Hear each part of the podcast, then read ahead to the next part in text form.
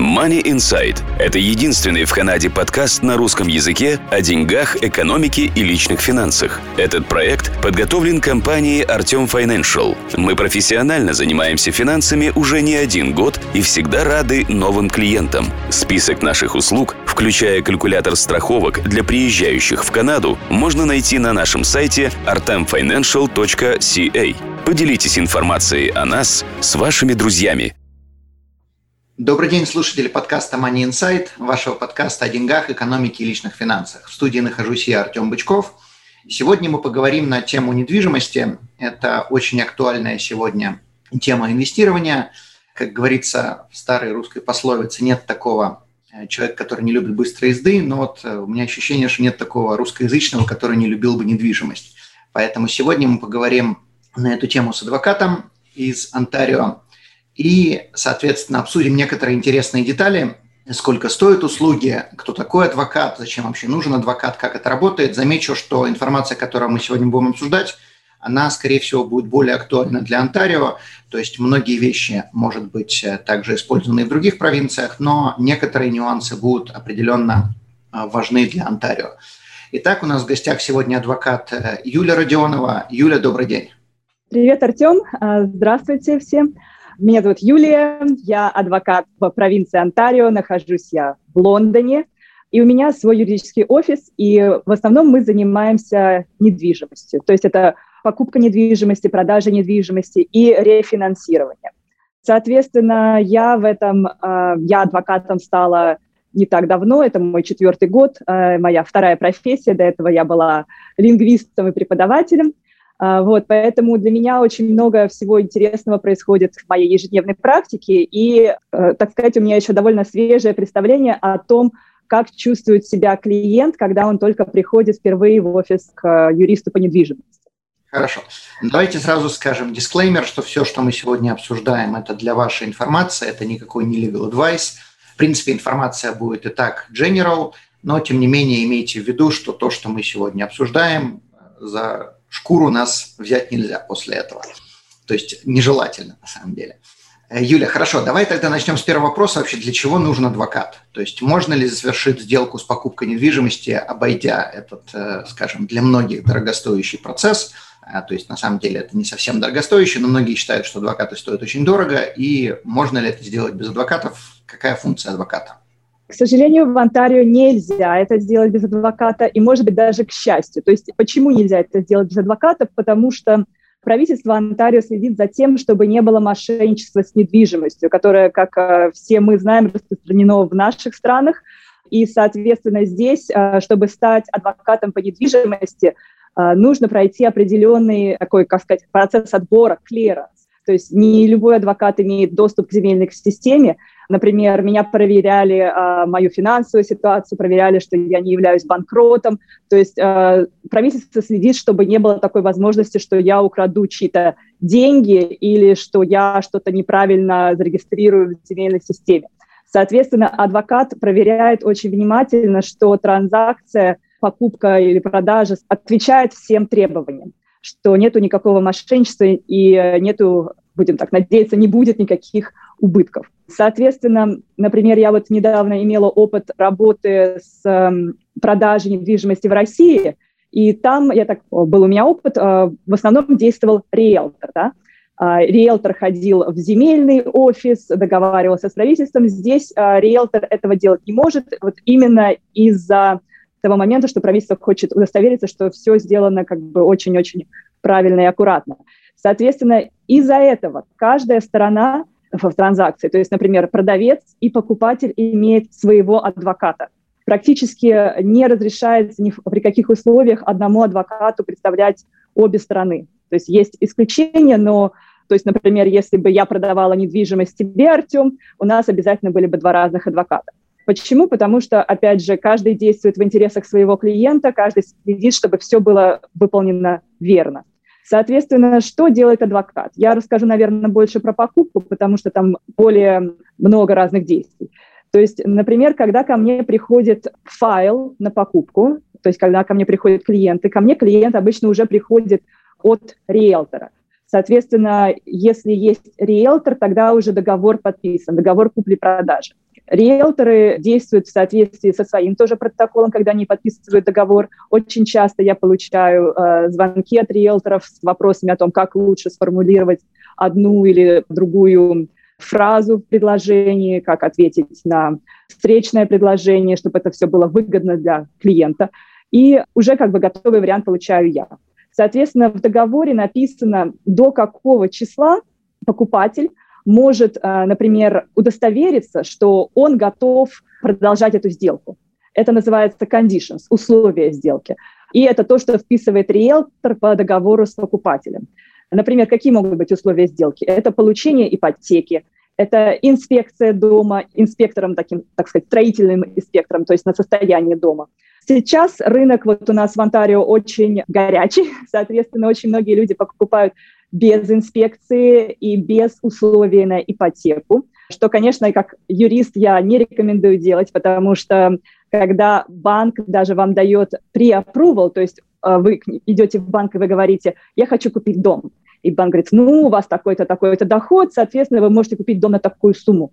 Банк дает этот преапрувал в общем, а не на конкретный дом. Когда вы уже приходите в банк и говорите, вот, я дал предложение на этот дом, согласился продавец мне его продать, там на такое-то число назначена сделка, банк теперь смотрит на этот дом, он может послать оценщиков и сказать, стоит ли этот дом этих денег. И, э, к сожалению, вот что сейчас происходило у нас в Лондоне несколько раз, это то, что так как рынок настолько сильно разогрелся, и э, были большие такие, так сказать, войны за дома, люди давали на 20 тысяч, на 60, на 80 больше, чем цена, которая была поставлена в рекламе, да, то когда они в итоге шли в банк, банк смотрел на это и говорил, ну, как-то этот дом того не стоит. И э, несколько вот у меня было сделок, что они, к счастью, не развалились, потому что всегда есть возможность попытаться найти там частных лендеров, то есть частных лиц, которые дают банки, то есть эти деньги удалось закрыть, но это все стоило моим клиентам еще больше денег, еще больше процентов в интересе. Соответственно, если можно включить условия получения ипотеки, если это позволяет рынок, то лучше включить, чтобы точно знать, что дом того стоит э, тех денег, на которые вы рассчитываете получить от банка.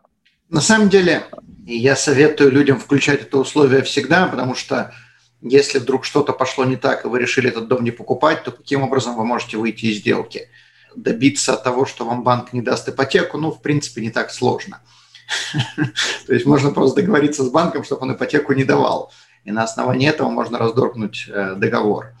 Если же такого условия нету, то да, то можно потерять просто очень немаленькие деньги.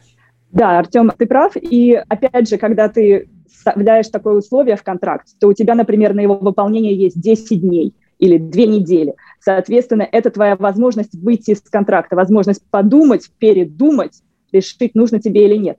Как только ты говоришь, что я согласен, все, там, это условие выполнено, банк дает деньги, или просто не вписываешь это условие и никакое условие не вписываешь, что этот договор становится, как сказать, э, firm and binding, это как финальный, то есть связующий наш договор, да, соответственно, выйти из него совсем непросто. Если ты попытаешься выйти из такого договора, то в первую очередь продавец сохранит весь твой депозит, это может быть очень большие деньги, да, могут быть, плюс э, продавец сохраняет за собой право пойти в суд и засудить покупателя за ущерб. Например, если продавец не смог продать за ту же сумму. Еще у него все права есть выиграть этот суд, конечно, потому что если сами, сами не вписали это условие, то ну кто же вам доктор, да.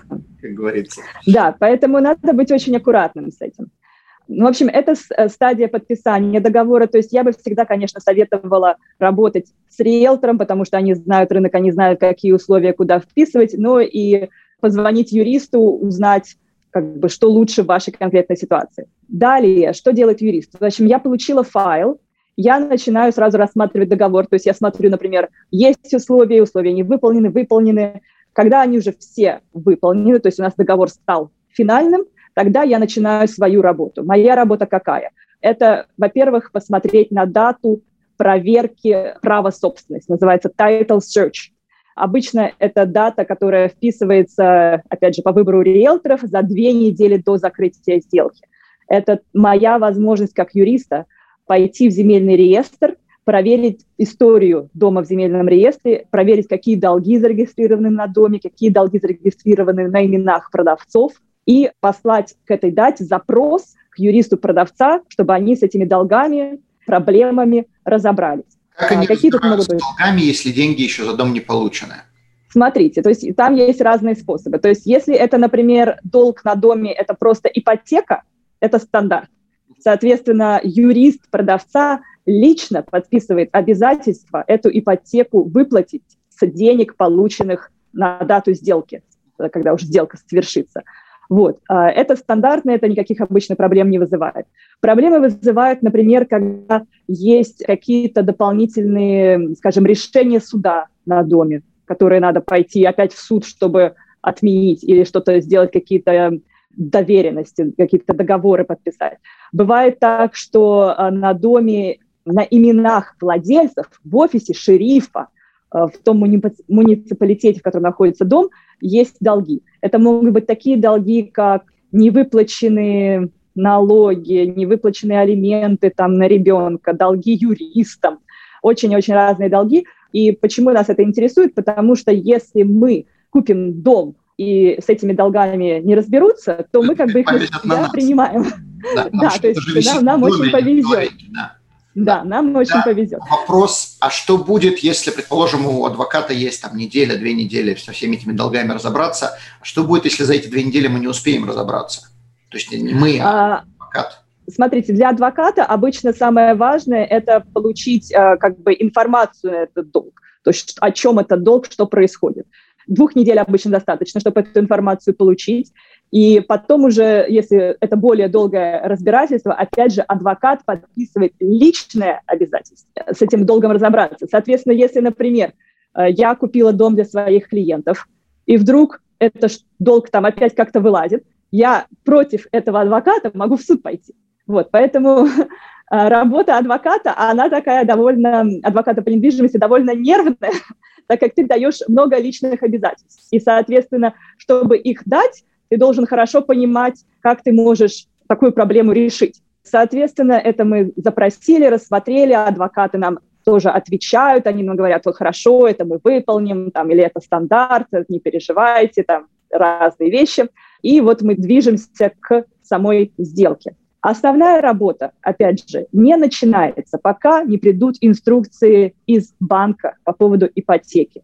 Если э, покупатель покупает с ипотекой, дом с ипотекой, мы под нее полностью завязаны, потому что банк диктует, какие документы должны быть подписаны. То есть есть стандартный набор, но э, банк может захотеть что-то дополнительное, что-то поменять. Соответственно, первое, что я всегда рекомендую своим клиентам, это удостовериться, что у вас все с банком, с вашей стороны подписано, все в порядке, что вы сдали туда все бумаги, которые банк затребовал, подписали commitment, то есть соглашение о том, что вы получите эту ипотеку.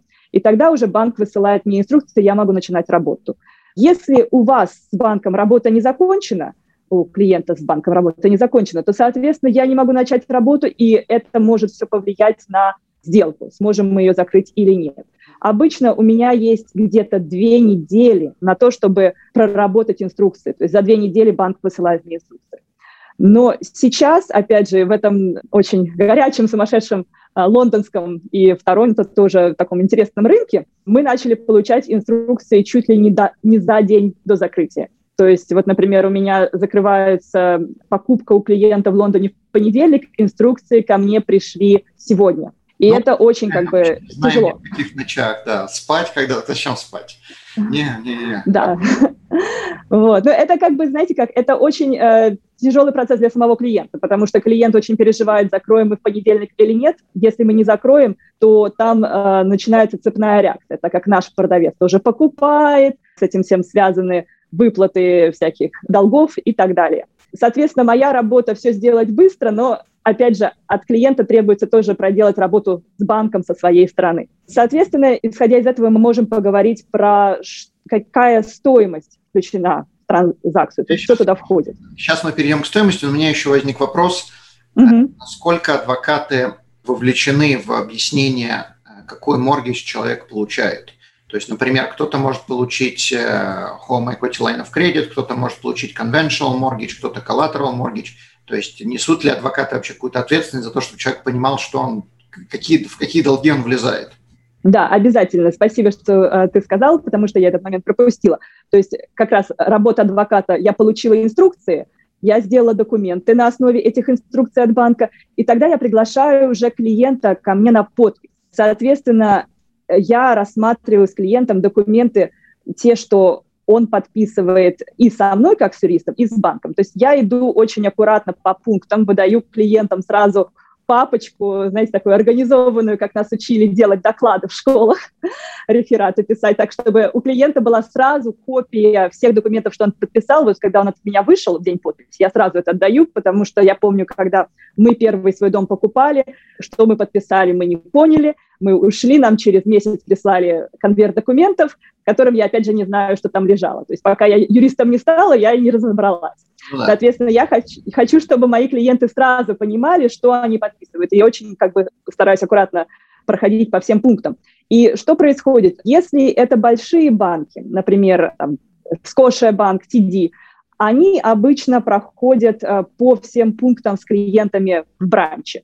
Опять же, хороший моргидж-брокер часто все внимательно тоже объясняет клиентам. Я со своей стороны все, что приходит ко мне в офис, стараюсь объяснить еще раз, чтобы понять, понял ли клиент, например, разницу между фиксированной ставкой и э, variable, да, меняющейся ставкой. То есть это разница, когда ты, скажем, уже выплачиваешь эту ипотеку, если ты продаешь, что может быть, какие могут быть наказания и штрафы.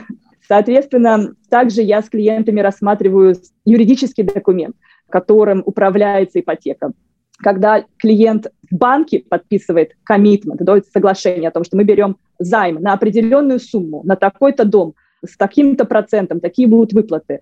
Когда клиент приходит ко мне, я им выдаю документы общие, которые управляют ипотекой в общем. То есть э, я всегда говорю, это обычно это такая книжечка, называется «Стандартные условия ипотеки». И я всегда говорю, что это такой страшный-страшный документ, очень общий, теоретический, который говорит вам, как работает ипотека, что надо обязательно платить, платить, платить. Не долларом меньше. Если вы уже долларом меньше заплатили, вы уже нарушили, соответственно, могут быть penalties, да. да, санкции и так далее. А если вы платить перестанете, то у банка есть право подать в суд, пустить дом с молотка, и вы будете ответственны еще за все как бы, расходы банка и за все убытки. Вот, так что это такой документ, когда называется, я говорю, я вас сейчас буду пугать. Если вы согласны, тогда подписывайте. Вот, еще очень важный момент вот э, в этом всем, то, что не рассказывают в банках обычно, это то, что когда вы берете ипотеку, вы обязательно должны иметь property insurance. И она требуется в тот момент, когда то есть вот мы подписали документы с клиентом, я эти подписанные документы обратно в банк отправляю, и они смотрят, что им все нравится, что все хорошо, ничего не поменялось, и тогда они говорят, мы вам деньги дадим, все хорошо. Вот. И с ними я отправляю подтверждение, что клиент купил страховку. То есть это страховка вот от дэмэджа, от пожара, а, физическая страховка, да, а, я это отправляю копию. Соответственно, на момент подписания, на момент сделки всегда есть страховка. Но что происходит? У меня вот э, был один э, знакомый, который мне сказал, ой, у нас тут дерево упало на дом. Я говорю, так звони в страховку. Какую страховку? У нас нет, потому что мы решили, зачем нам зря платить деньги. Ни в коем случае так делать нельзя. Я ему сказала, беги, бери себе страховку. Да, потому что если банк за собой оставляет право проверить, э, есть ли у вас страховка в любой момент во время вот действия вашего контракта с банком. Вопрос, здесь даже вопрос не столько, будет ли банк это проверять или нет, а насколько надо быть глупым существом, чтобы брать долг в миллион долларов или на 500 тысяч и не сделать страховку, которая нам стоит 2-3 тысячи долларов. Ну, любое падение дерева – это ущерб, который может быть десятки, а может быть даже и, и, и сотни тысяч долларов. Да, ну вы знаете, как э, иногда люди, например, новые кто иммигранты, да, вот я тоже была, когда новый иммигрант только приехал в Канаду, я не знала, как это все работает, не знала, что обязательно, не совсем понимала вот этот страховой случай, как работает, что это стоит того. Вот, иногда при, люди приезжают, они думают, ну зачем это просто вот обдираловка, зря с нас деньги собирают. Нет, это все действительно того стоит, это помогает, и что самое главное, если банк вдруг решит э, вас так рандомли проверить, и у вас нет подтверждения, что у вас есть страховка, то он вас может заставить выплатить весь займ сразу же. Да. Это будет Причем очень неприятно. Люди думают, что банки не заставляют людей выплачивать долги. Я работал в банке, заставляют. Такое случается нечасто, но у вас в контракте по моргиджу, я не знаю, во всех ли моргиджи такое, но подозреваю, что во всех, написано, что банк оставляет за собой право просить выплатить моргидж в течение, там, скажем, 31 дня. Хотите вы, не хотите, не заплатите за 31 день, все, дом становится не ваш. Поэтому делайте страховку однозначно. Замечу, мы эти страховки не делаем, то есть мы не предоставляем услуги по страхованию имущества, мы предоставляем страхование э, людей. Так что по поводу страховок на имущество к нам не обращайтесь, но однозначно делайте. Окей. Э, также у меня короткий вопрос. Сейчас мы перейдем к сколько это все стоит. Вопрос можно ли встречаться с адвокатом на данный момент онлайн? Или надо это физически приезжать в офис? Вы знаете, э, сейчас вообще ситуация для адвокатов и для клиентов стала настолько благоприятная, что нам разрешили вот благодаря ковиду встречаться онлайн. Раньше это было запрещено. Э, например, с риэлторами можно было подписывать документы онлайн, можно было делать эти эм, PDF, такие онлайн signatures. Адвокатам это все было запрещено полностью. И вот COVID э, в этом случае сработал э, всем на пользу, потому что теперь подписать можно по видеозвонку, так же, как мы сейчас разговариваем с тобой по Zoom. Все, что нужно, это большинство банков требует, чтобы подпись была э, настоящая. То есть документы надо будет распечатать, подписать. При мне я должна видеть руку человека, когда человек подписывает. Называется вот. мокрая роспись. Да, мокрая wet signature. Wet signature. Замечу, да. что это, эти правила, я не знаю, во всех ли это провинциях, в Онтарио вот так, в других провинциях, может быть, правила с адвокатами, работа с адвокатами будут другие, так что проверьте, как это работает в вашей провинции. Окей, теперь давай перейдем к вопросу, сколько все это удовольствие стоит, берут ли адвокаты процент от сделки или какая-то фиксированная сумма, и почему, когда человек покупает дом, есть 50, 20, 30 строчек э, всяких разных трат. Так, ну смотрите, потому что каждая сделка очень сильно отличается от предыдущей.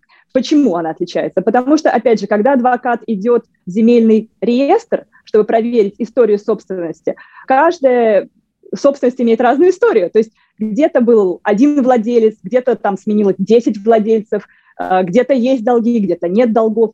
А, опять же, какой-то дом могут продавать три человека, какой-то один. То есть все это влияет на количество документов, которые я должна запросить в земельном реестре.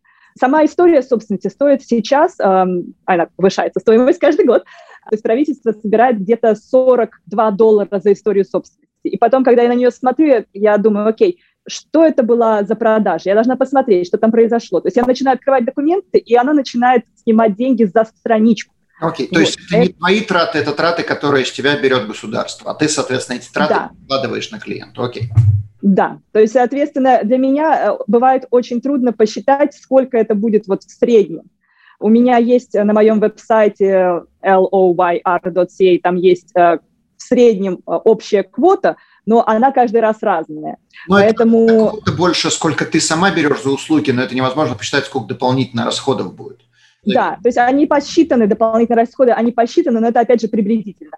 Соответственно, вот это вот э, сколько мы тратим в земельном реестре, может быть от 80 долларов до там, 250 и может быть больше в зависимости от количества документов. Затем, сколько мы тратим в офисе шерифов, это тоже все идет через земельный реестр. Затем мы платим в зависимости от того, как банк структурировал сделку клиента, может быть одна ипотека, может быть две ипотеки, может быть бридж – это ипотека, когда временная, когда, например, у клиента есть дом, и чтобы купить новый дом, ему надо его продать.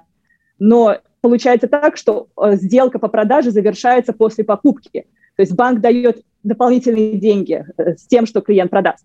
Соответственно, может быть много разных, опять же, дополнительных проверок и регистраций в земельном реестре. Каждая регистрация стоит э, где-то 77-31, соответственно, может быть их там 2, 3, 4. То есть мы обычно мы регистрируем переход права собственности 7731 и э, ипотека 7731, это стандарт. Также какие еще расходы? Большой расход – это курьеры, так как все довольно-таки, опять же, сейчас благодаря ковиду все стало больше модерн, up-to-date, но право довольно-таки консервативное отрасль. Соответственно, мы пользуемся курьерами для пересылки чеков, для сертифицирования чеков в банках. И на это есть причина, потому что когда ты посылаешь курьера и сертифицируешь чек, то есть э, этот чек превращается как бы как в наличные деньги, да, ты точно знаешь, когда эти деньги дойдут до другого юриста. В то время, когда ты посылаешь wire, что становится более и более как бы популярным, к сожалению, очень часто происходят э, проблемы. Э, как говорится, human factor, human error, что-то не там ввели. У меня была моя самая, моя самая первая сделка, э, банк клиента посылал мне ипотечные деньги на мой доверительный счет, то есть у меня специальный счет, который я не могу трогать, где деньги всех клиентов, я за него за каждую копеечку отчитываюсь и они неправильно ввели номер моего счета. Это была моя самая первая сделка. Соответственно, я бегала между отделениями банка, объясняла им, что произошло, customer service, и, в общем, они такие, да, сейчас, сейчас, сейчас. В итоге мне дали в 4 часа э, с чем-то, мне дали деньги в банке, выписали чек. И я поехала это, чтобы положить на свой счет в свой банк, потому что уже курьеров было невозможно выслать, так как земельный реестр закрывается в 5. Им все равно. В 5 надо, в 5 надо успеть. Вот. И я уже поехала в свой банк, и я стою в своем банке, вот так вот тыкаю свою эту mobile application на всякий случай проверить, вдруг мне еще придут, и мне еще приходят деньги. То есть у меня теперь двойная сумма. Да, вот, я такая, вау! Но при этом мне пришлось все равно, опять же, самой ехать к другому юристу, потому что просто не хватало на это все времени.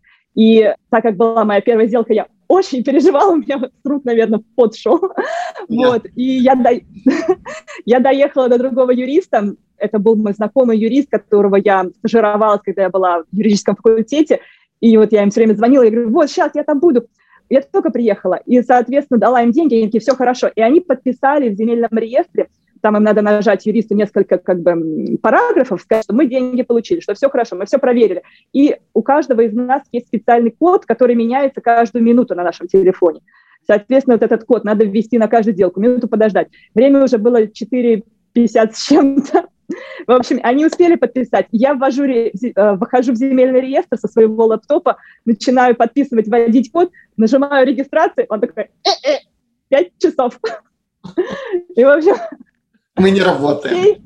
Да, все эти усилия были зря, но, к счастью, к счастью, моими покупателями были мои друзья, которые покупали э, на сдачу, соответственно, им не нужно было туда въезжать, а продавец продавала наследство, соответственно, им тоже как бы один день, два дня разницы не было. Да.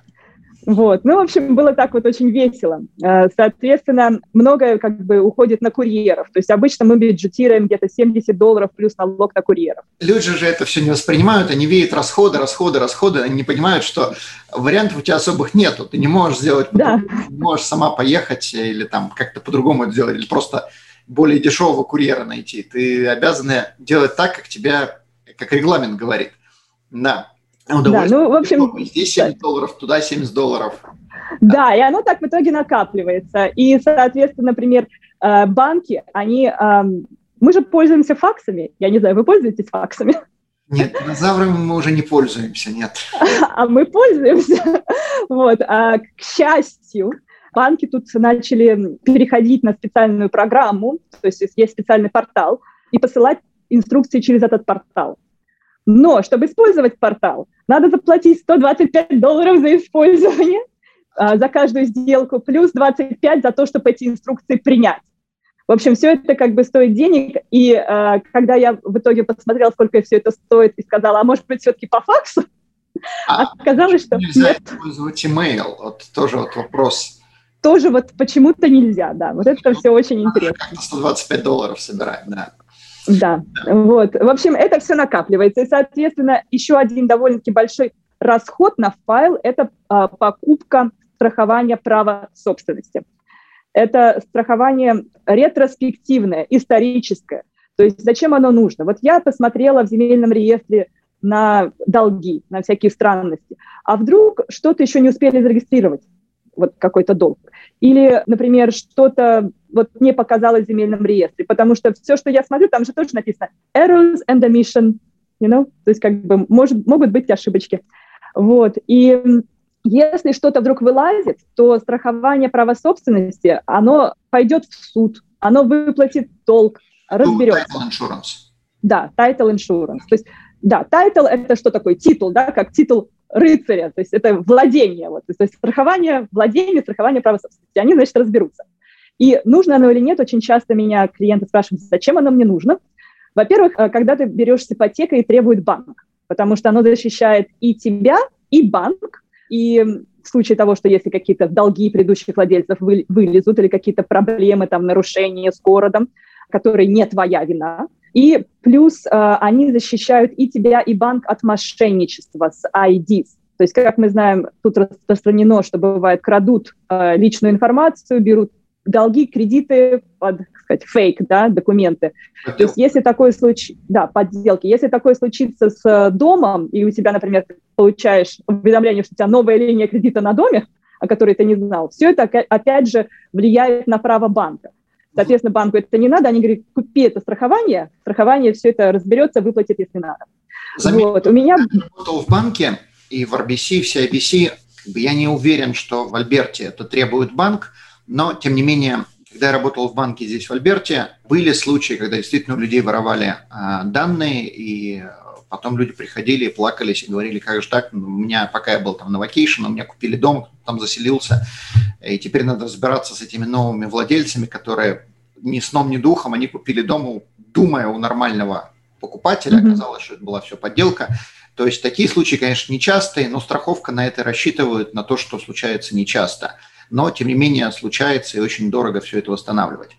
То есть случаев мало. Если хотите почитать в газетах, такое пишут. Бывает, я не знаю, там на один на сто тысяч, наверное, случаев такое происходит, но тем не менее сложно от этого уберечься, если вы не купили такую страховку.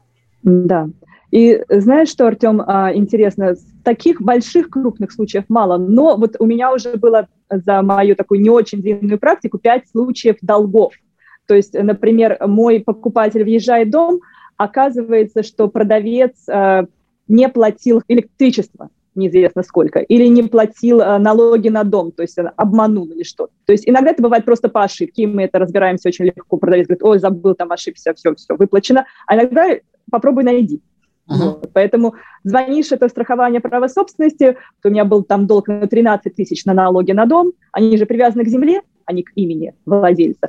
И все это разобрались, выплатили. Потом очень интересная была ситуация у женщины, которая ко мне пришла в Лондоне, продавала на дом в Новоскошии, да, в Новой Шотландии, и пришла она очень расстроенная, говорит, у меня там сделка, просто мы как social знакомые, да, вот она говорит, что же мне там делать, я не знаю, как бы мой адвокат там, я не могу там работать, что я только в Онтарио.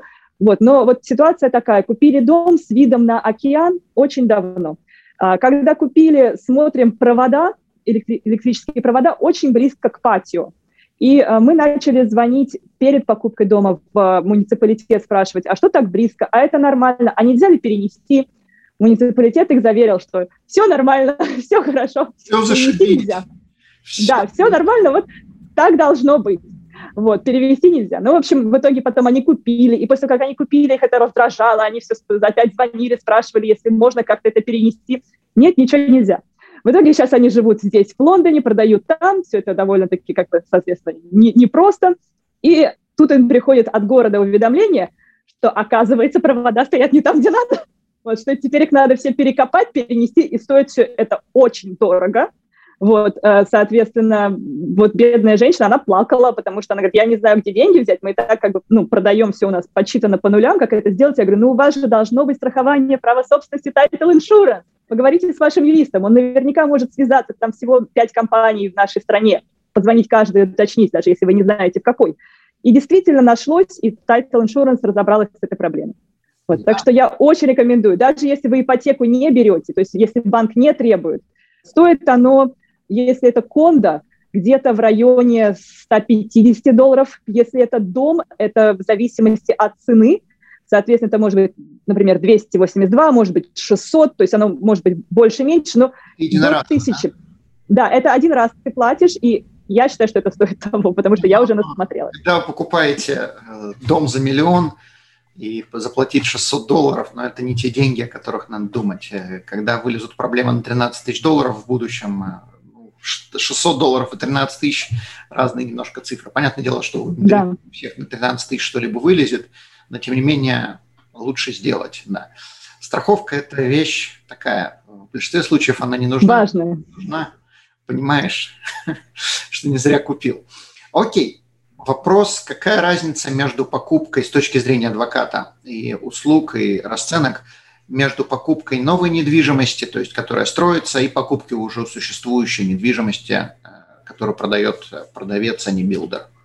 Значит, смотри, а, когда покупаешь новую недвижимость, вообще, когда покупаешь любую недвижимость, из чего состоит та сумма, которую ты платишь э, другой стороне? Она состоит из цена дома минус депозит, который ты дал, когда ты подписал договор, плюс или минус перерасчеты. Что мы перерасчитываем? Мы перерасчитываем, например, а, ежегодные муниципальные налоги, property tax. Например, скажем, я не знаю, 3000 налоги в год, мы считаем там 365 дней в году, сколько там живет продавец, э, соответственно, он должен, например, заплатить тысячу, а он уже заплатил немножко больше, потому что он платил каждый счет, который приходил от правительства, и, соответственно, мы должны ему вернуть деньги. Вот. А может быть, он не доплатил. Соответственно, э, продавец нам сделает скидку на ту сумму, что он не доплатил. Также мы перерасчитываем, если это кондо, мы перерасчитываем common expense. Например, кондо физ, да, который каждый месяц платится за то, что э, стригут газон, там, снег убирают. Например, они 150 долларов. Опять же, там, в среднем 30 дней в месяц, там, скажем, сделка закрывается 15-го, соответственно, половину должен был заплатить продавец, а он обычно платит вперед за каждый месяц. Соответственно, мы ему возвращаем половину. Когда покупаешь новый дом, то таких перерасчетов больше. И перерасчеты, они идут больше как бы с builder ом. Потому что что происходит? Когда ты идешь к builder у и говоришь, я хочу купить дом, builder тебе называет, скажем, цены, э, говоришь, мне подходит, цена, которую ты получаешь от builder а, она уже включает HST. То есть новый дом, так как он новый, он облагается налогом на продажу. Да? Когда это дом старый, resale, такого налога нет. Соответственно, вот ты пришел от билдера с контрактом, у тебя там цена, в нее входит HST с тем расчетом, что ты в этот дом въедешь, будешь там жить, и ты являешься резидентом Онтарио. Почему это важно? Потому что когда ты покупаешь новый дом с HST, правительство для себя самого, а, не как инвестицию, то правительство говорит, ну, да, как бы налоги большие, это все тяжело, давайте мы поможем и дадим скидку. Вот. И до определенной, да, до определенной цены, да, по-моему, 450 тысяч, если стоимость нового дома, то там и федеральная скидка, и провинциальная.